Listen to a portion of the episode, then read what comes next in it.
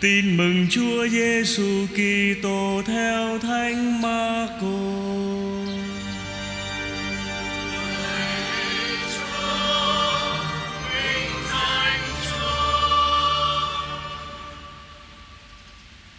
Sau khi Đức Giêsu chịu phép rửa, thần khí liền đẩy người vào hoang địa.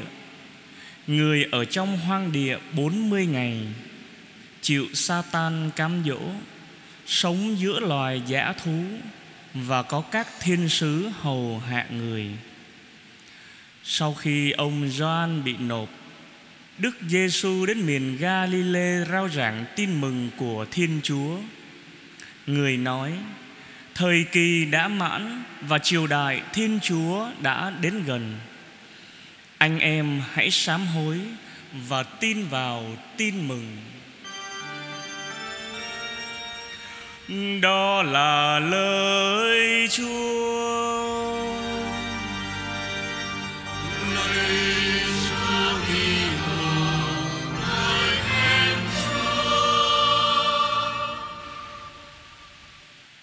Thưa anh chị em, xin chia sẻ với anh chị em bốn điểm trong phần phụ lời Chúa của ngày Chủ nhật thứ nhất mùa chay năm B. Điểm thứ nhất là bài đọc một trích từ sách Sáng Thế chương 9 câu 8 cho đến câu 15. Tất cả chúng ta đều biết rằng ông Noe đã đóng một chiếc tàu khổng lồ để thoát nạn hồng thủy, lục lội đó, lục lội lớn à. Ông và tất cả những người thân của ông cũng như các con vật tiêu biểu. Ông đã được Thiên Chúa báo trước về tai họa sắp xảy ra. Tất cả mọi sinh vật sẽ bị hủy diệt Bị nhấn chìm trong trận hồng thủy này. Nhưng đó là cách duy nhất để Thiên Chúa tiêu diệt sự dữ Đang lan tràn trên mặt đất. Tất cả mọi người cũng đều biết rằng Sau khi trận lụt kết thúc, Để bảo đảm từ này về sau, Trái đất bình an Và bền vững không còn trận đại hồng thủy nào nữa. Ông Noe dân lễ vật Là các gia súc Và các loài chim thanh sạch Làm lễ toàn thiêu trên bàn thờ Để tạ ơn Chúa. Cuối cùng thì một con chim bồ câu Tha về một cái cành ô liu xanh tươi Chứng tỏ thảo mộc đã hồi sinh. Nghĩa là ông thả mấy con vật ra Để khi mà nước còn đầy mặt đất Thì nó không có thật đậu ở đâu được. Nhưng mà khi nước đã rút rồi, Cái cành lá nó đã, gọi là, trổ sinh trở lại đó, thì con chim bồ câu tha về một cành nhành ô liu xanh, tức là mặt đất, nghĩa là nước đã rút. Trái lại có một điều mà mọi người đều không biết, đó là thánh kinh không phải là quyển sách đầu tiên kể lại câu chuyện hồng thủy đâu câu chuyện mà chúng ta vừa nghe ở sách sáng thế, chương 6 cho đến chương 9 đã được viết vào khoảng giữa năm 1000 và 500 năm trước công nguyên, Nghĩa là trước Chúa Kitô Giáng sinh đó. Mà rất lâu trước đó, Ít nhất là khoảng 1.600 năm trước công nguyên, Tại vùng Lưỡng Hà, Lưu truyền một câu chuyện thần thoại Về những trận lũ lớn xảy ra trong Trong lưu vực sông Tigra Và sông Euphrates nha và có lẽ những trận lục này được kể lại trong nhiều truyền kỳ thuộc gia tài văn hóa và tôn giáo của miền cận đông cổ các trình thuật Kinh Thánh, chương 6 câu 5 cho đến chương 9 câu 17 rất gần bài anh hùng ca Gilgamesh của Babylon. Ông Noe khá giống nhân vật Utnapishtim. Có thể tác giả Thánh Kinh đã dựa vào những dự kiến dữ kiện này để miêu tả thảm họa mang tính cách đại đồng. Giáo huấn về hồng thủy nhằm làm nổi bật sự công chính và lòng thương xót của Thiên Chúa cũng như ác tâm của con người và ơn cứu độ dành cho người công chính. Dù có những điểm giống nhau giữa câu chuyện trong Thánh Kinh và thần thoại Babylon, tuy nhiên cũng có những điểm khác biệt, chẳng hạn về nguyên nhân của trận lụt. Người ta cho rằng chính Thiên Chúa là nguyên nhân thứ nhất của các biến cố này. Vì vậy trong cả hai câu chuyện, chính thần linh điều khiển trận lụt nhưng không phải cùng một lý do như nhau. Ở Babylon á Các vị thần mệt mỏi vì con người đã được dựng nên Do họ có quá nhiều vấn đề đi Nhá Rốt cuộc là khiến đời sống của các vị thần Không còn yên tĩnh nữa Cứ quấy rối riết cái vị thần nhức đầu quá chừng đi Cho đóng cho lục Các vị thần cho lục Cho chết hết nha Còn trong Thánh Kinh á con người không phải là những đồ chơi của Thiên Chúa nha chính hạnh kiểm xấu của con, xấu xa của con người đó đi ngược lại với ý định ban đầu của Thiên Chúa. Thánh kinh cho ta biết, loài người xa đọa. Đức Chúa thấy rằng trên mặt đất, sự gian ác của con người quá là nhiều và suốt ngày lòng nó chỉ toan tính những ý định xấu. Đức Chúa hối hận vì đã làm ra con người trên mặt đất và người buồn rầu trong lòng. Đức Chúa phán ta sẽ xóa bỏ khỏi mặt đất con người mà ta đã sáng tạo, từ con người cho đến gia súc, giống vật bò dưới đất và chim trời. Ta hối hận vì đã làm ra chúng. Nhưng ông Noe được đẹp lòng Chúa, sáng thế chương 6 câu 5 cho đến câu 8 có nghĩa là đối với tác giả thánh kinh thứ nhất, con người chịu trách nhiệm về chính số phận của mình, chứ không phải Chúa. Chúa dẫn đến chúng ta là muốn con người ta chia sẻ hạnh phúc với Ngài. Nhưng vì con người tội lỗi, con người không có đi theo đường lối của Chúa, thì chính con người phải chịu trách nhiệm về cái đời sống của mình do cái hạnh kiểm của mình. Nhá. Thứ hai, Thiên Chúa không trừng phạt những người vô tội với kẻ có tội. Trường hợp ông Noe là cụ thể. Một điều khác biệt nữa, sau khi trận lụt kết thúc đó, người hùng Babylon được đưa lên trời và chính vị anh hùng đó cũng trở nên một vị thần trong thần thoại Babylon đó. Vị đó vĩnh viễn thoát khỏi số phận hẩm hiu của con người Và đó cũng là giấc mơ của tất cả mọi người thời xưa. Thánh Kinh lại có một cái nhìn hoàn toàn khác. Ông Noe vẫn là một người bình thường Và Thiên Chúa đã kết với, ký kết với ông một giao ước. Kế hoạch sáng tạo của Thiên Chúa được làm mới lại. Nha. Tác giả Thánh Kinh dùng cũng những lời Chúa đã phán với ông Noe Cũng như với ông Adam. Hãy sinh sôi nảy nở thật nhiều Cho đầy mặt đất và thống trị mặt đất. Sáng thế chương 1 câu 28 Việc tạo thành mới này kết thúc một giao ước Do sáng kiến và tình yêu của Thiên Chúa dành cho nhân loại. Bài đọc một hôm nay không dài, Nhưng từ giao ước lặp lại đến năm lần. Đây ta lập giao ước của ta với các ngươi, Đức Chúa phán. Lời hứa này chỉ có trong Thánh Kinh, Một giao ước thật sự giữa Thiên Chúa và con người một kế hoạch yêu thương mà Thiên Chúa dành cho nhân loại. Ý nghĩa này con người không có đủ khả năng để tìm hiểu một mình đâu. Nhưng phải nhờ mặt khải của Thiên Chúa, Nghĩa là Chúa vén màn bí mật, Chúa mở ra, Chúa nói thì chúng ta mới biết được. Thiên Chúa nói rõ, Giao ước này liên quan đến toàn thể nhân loại mãi mãi. Đây là, Đây, ta lập giao ước của ta với các ngươi, Với dòng dõi các ngươi sau này Và tất cả mọi sinh vật ở với các ngươi. Trước đó một chút, Tác giả đưa ra một cái câu rất là đẹp, Rất là hay, Tuyệt vời đấy. Bao lâu đất này còn Thì mùa gieo mùa gặt, Trời lạnh và trời nóng, Tiết hạ và tiết đông, Ban ngày và ban đêm sẽ không ngừng đập đổi. Sáng thế chương 8 câu 22 Đàn khác ta cũng cần lưu ý rằng Ông Noe xuất hiện trước ông Abraham rất lâu. Ông Noe không phải là người Do Thái đâu. Ông thuộc dòng dõi Adam và có lẽ ông sống ở miền Mesopotamia, Tức là lùng dùng lưỡng hà đó. Tuy nhiên, bản văn không nói rõ nơi nào, Chỉ nói rõ một điều duy nhất Là nơi chiếc tàu của ông mắc cạn. Đó là núi Ararat, Một ngọn núi cao 5.000 mét Ở phía bắc thành phố Nineveh Ngày nay thuộc phía đông nước Thổ Nhĩ Kỳ. Nha, Giáp với nước Armenia. Nghĩa là Thiên Chúa không hề chờ đợi dân Israel Để ký kết giao ước với họ, Nhưng với toàn thể nhân loại nha. Còn có một sự kiện khác biệt nữa. Khi người được cứu thoát dân lễ tế, thì các thần ngoại giáo thích thú tận hưởng hương thơm của lễ tế được dâng cho mình và tưởng thưởng cho người dân lễ tế bằng cách cho họ trở thành thật nha. Còn đối với thiên chúa thì không phải đâu. Ngược lại, việc dân lễ tế trở thành một nghi thức của giao ước. Nha. Cuối cùng, một trong những nét độc đáo của tác giả thánh kinh đó là cái cầu vòng Ai trong chúng ta thì cũng có thể chứng kiến lúc nào đó sau trời mưa có một cái cầu vòng đa sắc nha. Dường như cầu vòng này nối kết trời với đất, một biểu tượng đẹp giữa Thiên Chúa và nhân loại.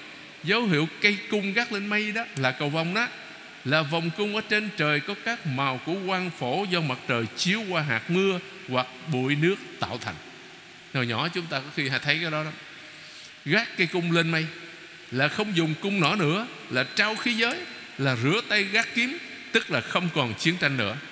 Tựa cầu vòng xuất hiện trên không trung, chỉ cơn mưa đã tạnh. Chúng ta bước sang điểm thứ hai, Thánh Vịnh 24 Mà chúng ta vừa nghe một ca viên hát đó, Là một trong những thánh vịnh thường được sử dụng nhiều nhất Ở trong phụng vụ. Là một lời cầu xin ơn tha thứ và giải thoát. Thánh vịnh được sử dụng nhiều trong phụng vụ Bởi vì đây là lời cầu nguyện tuyệt vời nhất. Quả thật Ta thấy trong thánh vịnh này tập trung hai chủ đề lớn Về cầu nguyện và đức tin của người Israel. Trong mấy câu trích hôm nay, Chúng ta rút ra ba chủ đề. Thứ nhất, Chủ đề thứ nhất đó, Thiên Chúa là đấng cứu độ. Đó là tín điều đầu tiên trong cái tin kính của Israel. Và ta biết động từ cứu độ Trong niềm tin của Do Thái giáo Đồng nghĩa với chữ giải thoát. Thiên Chúa đã giải thoát dân người khỏi ách nô lệ Ai Cập, rồi Babylon Hai kinh nghiệm về ơn cứu độ, Về việc giải thoát kèm với việc thay đổi về chỗ ở Với quà tặng là đất hứa. Rồi trở về Jerusalem sau cuộc lưu đày 50 năm ở Babylon. Tuy nhiên, còn nhiều hình thức nô lệ khác Và tất nhiên có nhiều cuộc giải thoát khác nữa. Thiên Chúa mặc khải dần dần cho dân người Là người đã giải thoát họ khỏi các ngẫu tượng Mà chúng ta quen gọi là thờ bụt thần đấy. Việc nô lệ tồi tệ nhất trên thế giới Là việc tôn thờ ngẫu tượng. Thiên Chúa là đấng giải thoát mời gọi chúng ta, Những kẻ tin vào người đó, Đến lượt mình cũng trở thành những người giải thoát đồng loại khỏi bất công. Nha, Chia cơm cho người đói, Thấy ai mình trần thì cho áo che thân, Không ngoảnh mặt làm ngơ trước người anh em cốt nhục. Isaiah chương 58 câu 6 cho đến câu 8 Chủ đề thứ hai là niềm tin của người Israel. Lề luật là một món quà Chúa ban. Đó là kết quả của việc khám phá Thiên Chúa giải thoát chúng ta. Lề luật được Chúa ban cho dân Israel Để dạy họ sống như một dân tộc tự do Và đến lượt họ cũng trở thành người giải thoát. Lạy Chúa, Đường nẻo Ngài xin dạy cho con biết, Lối đi của Ngài xin chỉ bảo con. Xin dẫn con đi theo đường chân lý của Ngài Và bảo ban dạy dỗ Vì chính Ngài là Thiên Chúa cứu độ con. Chủ đề thứ ba về niềm tin của dân Israel. Thiên Chúa là tình yêu. Mà sau này Thánh Doan Tông Đồ Trong bức thư thứ nhất của Ngài đó Đã nói rất rõ, nó rất ngắn, rất gọn Nhưng mà đầy đủ về bản chất của Thiên Chúa. Thiên Chúa là tình yêu. Người đối với Chúa đó Chỉ là ân huệ và tha thứ thôi. Lạy Chúa Nghĩa nặng với ân sâu Ngài đã từng biểu lộ từ muôn thuở muôn đời. Giờ đây xin nhớ lại Xin Chúa lấy tình thương mà dẫn đến con cùng ở đây ta nghe dội lại định nghĩa Mà Thiên Chúa đã cho Môsê biết. Thiên Chúa nhân hậu và từ bi, Hai nén giận, Giàu nhân nghĩa và thành tính Xuất hành chương 34 câu 6 Vì thế chúng ta không phải chờ đến tân ước mới biết Điều mặc khải này. Ngay trong cửa ước đã có rồi, Thưa anh chị em. Tình yêu Thiên Chúa luôn luôn là một Cụ ước biết điều đó rất rõ. Sau kinh nghiệm giải thoát của ách nô lệ bên Ai Cập, Sau khi ký kết giao ước tại Sinai sau khi từ chốn lưu đời Babylon trở về, Khi dựng nên con người, Chúa muốn con người được hạnh phúc Vì Chúa yêu thương con người. Đó là điều mà mỗi người chúng ta phải xác tính với nhau. Chúng ta bước sang điểm thứ ba, bài đọc 2 Trích từ thư thứ nhất của Thánh Phêrô Tông Đồ, Chương 3 câu 18 cho đến 22 Chúng ta biết rất ít về việc soạn thảo bức thư này, Nhưng có lẽ vào lúc giáo hội gặp nhiều khó khăn, bách hại. Vì chúng ta nghe lặp đi lặp lại nhiều lần những lời khuyến khích, những lời động viên. Nếu anh em chịu khổ vì sống công chính, thì anh em thật có phúc. Đừng sợ những kẻ làm hại anh em và đừng sao xuyến. Đức Kitô là đấng thánh. Hãy tôn người làm Chúa, ngự trị trong lòng anh em. Hãy luôn sẵn sàng trả lời cho bất cứ ai chất vấn về niềm hy vọng của anh em.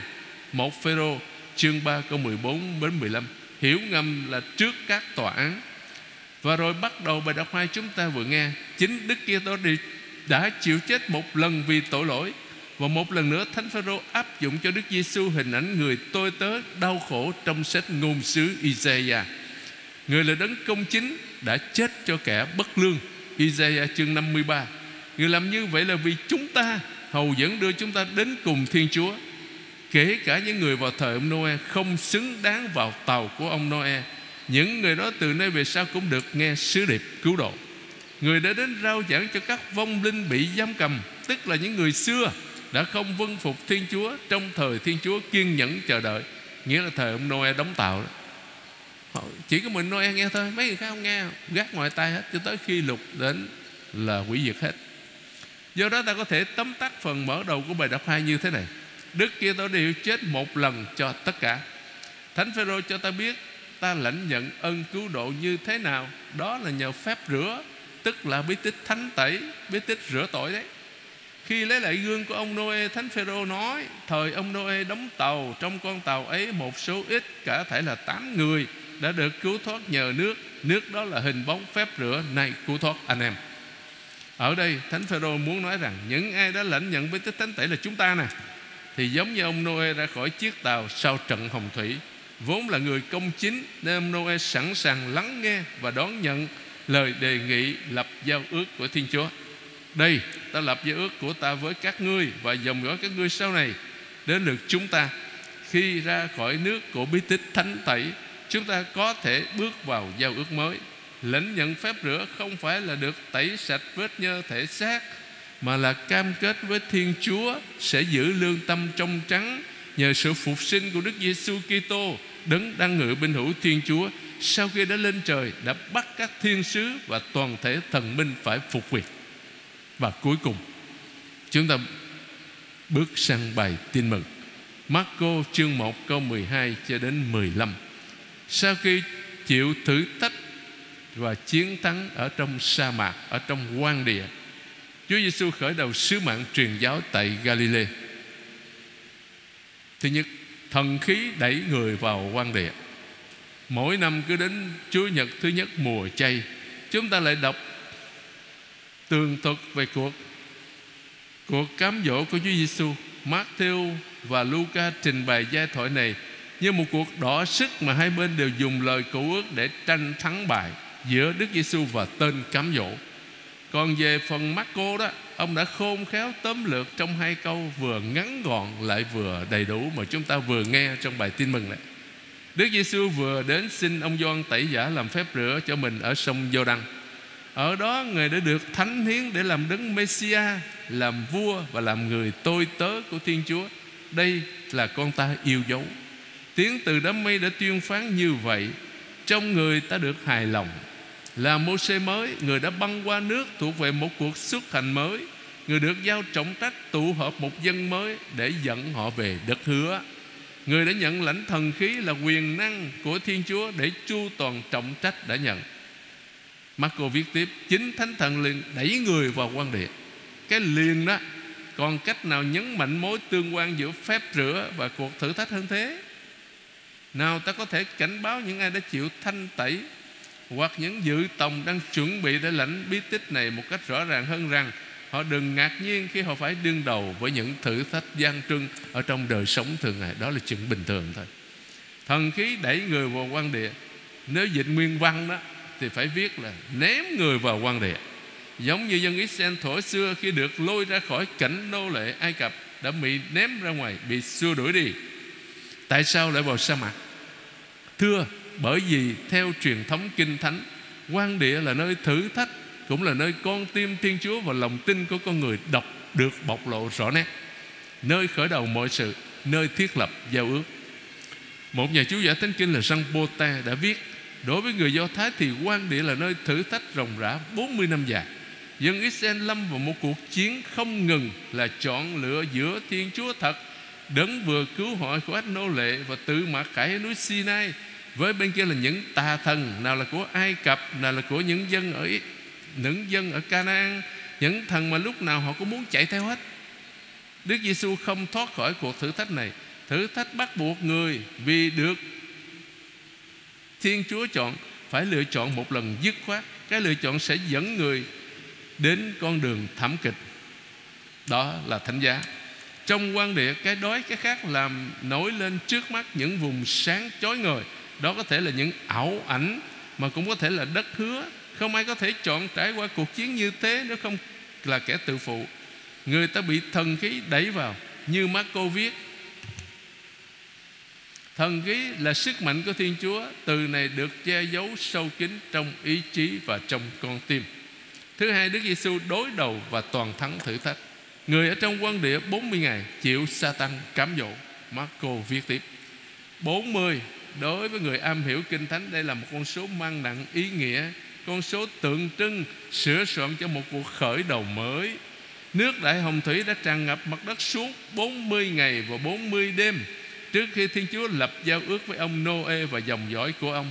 Trong 40 ngày và 40 đêm, Ông Moses chuẩn bị lên núi Sinai lãnh nhận lề luật của giao ước Trước khi truyền lại cho dân. Trong suốt 40 năm, Dân Israel được Thiên Chúa gỡ cho khỏi ách nô lệ Ai Cập. Đã dông dũi hành trình trong quan địa Trước khi vào được đất hứa. Cũng trong 40 ngày và 40 đêm, Ngôn sứ Elia đi bộ về núi Khoreb, Là núi của Thiên Chúa, Để ở đó lãnh nhận sứ mạng tái lập giao ước. Ở đây, Marco tỏ cho cha thấy rằng, Một khởi đầu mới đã khai mào. Đức Giêsu đã muốn làm lại cuộc hành trình do chính bản thân, Cuộc hành trình thiên liêng của dân người. Người chiến thắng những cám dỗ mà xưa kia dân Israel đã thất bại trong quan địa Với vai trò mô xê mới người dẫn đầu dân mới tiến về đất hứa trong tin mừng của ngài Marco cũng không quên nhấn mạnh cám dỗ mà Đức Giêsu phải liên lỉ đương đầu là dùng quyền năng thần linh của ngài đó để áp đặt vương quốc Thiên Chúa. Ngài chỉ nhắc đến bằng một câu hết sức đơn sơ thôi, người chịu Satan cám dỗ. Rồi bằng một câu ngắn, Ngài công bố cuộc khải hoàn của Đức Giêsu trên quyền lực của sự dữ Người sống giữa loài giả thú. Đó là một cách tuyên bố rằng Đức Giêsu khánh thành thời đại cứu thế mà ngôn sứ Isaiah đã nói đến. Sói sẽ ở với chiên con, beo nằm bên dê nhỏ, bò tơ và sư tử non được nuôi chung với nhau. Một cậu bé sẽ chăn dắt chúng. Isaiah chương 11 câu 6 và có các thiên sứ hầu hạ người.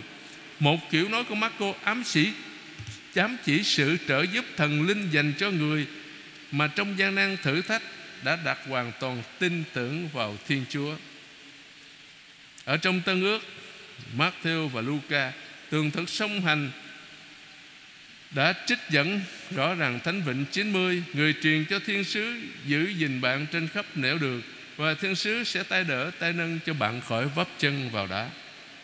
Jean Harver, Harvier kết luận Đấng mê xe xuất hiện như một con người mới, Sống hòa hợp tuyệt vời với trời cao cũng như đất thấp Câu kết của đoạn dẫn nhập này nói lên rất nhiều điều ở nơi mà những Israel đã tỏ ra bất trung với Thiên Chúa, thì Đức Giêsu vị chủ chân của dân mới đã tỏ ra thái độ trung thành tuyệt vời. Cuối cùng,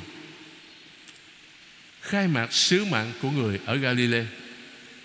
Thế giới mới mà Đức Giêsu vừa khai mở do toàn thắng sa tăng trong cuộc thử thách nơi quan địa. Bây giờ người công bố bằng lời nói và bằng hành động.